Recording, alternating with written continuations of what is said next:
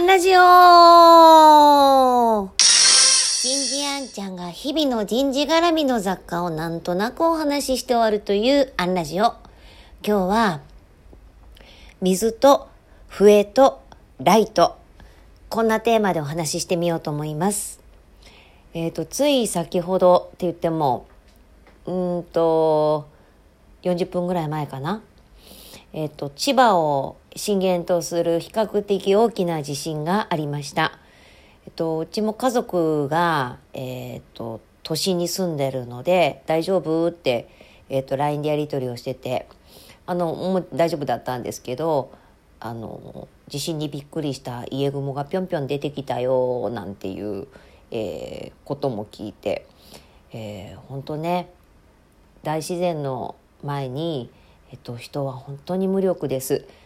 えっと、私あの歴史を専攻していますからあの歴史的な観点から脅すわけじゃないんだけれども、えっと、一つの史実からメッセージを今日は出させていただこうと思います。小学校の教科書とかで安政っていう言語を聞くと安政の大国が思いつく方が多いと思うんですけれども、えーこう歴史を専攻してた人間にすると安政っていうとこは大地震の言語っていうイメージなんですね。えっと、安政っていうその時代、えっと、言語だけで、えっと、十数回、何回だったかな ?13 回ぐらいだったかな？の、えっと、地震が、結構大きな地震が起こっています。えっとね、元年の11月ぐらいに東海が起こって、翌日が南海。で、えーその後、江戸に来て、えっ、と、かなり広範囲に、えっ、と、亡くなられた方も数千名、東海家屋が3万件以上っていう被害をもたらした、えー地震です。で、この地震の前には結構内陸部の、えっ、と、地震が続いていて、一般的に内陸が増えると、海溝型の予兆であまりよろしくないと言われて、えーいます。じゃあどうしろって言うんですけれども、もちろんお家にいるときはね、水の確保ではあるんですが、どのタイミングでどこで会うかわからない。もちろん出張行かれてる方もいらっしゃるだろうし、えーで、大自然の前に本当にね、どこまで準備してもしきれないと思うんですけれども、あの、願わくば、笛とライトを、えっと、カバンの中に入れておいてください。えっと、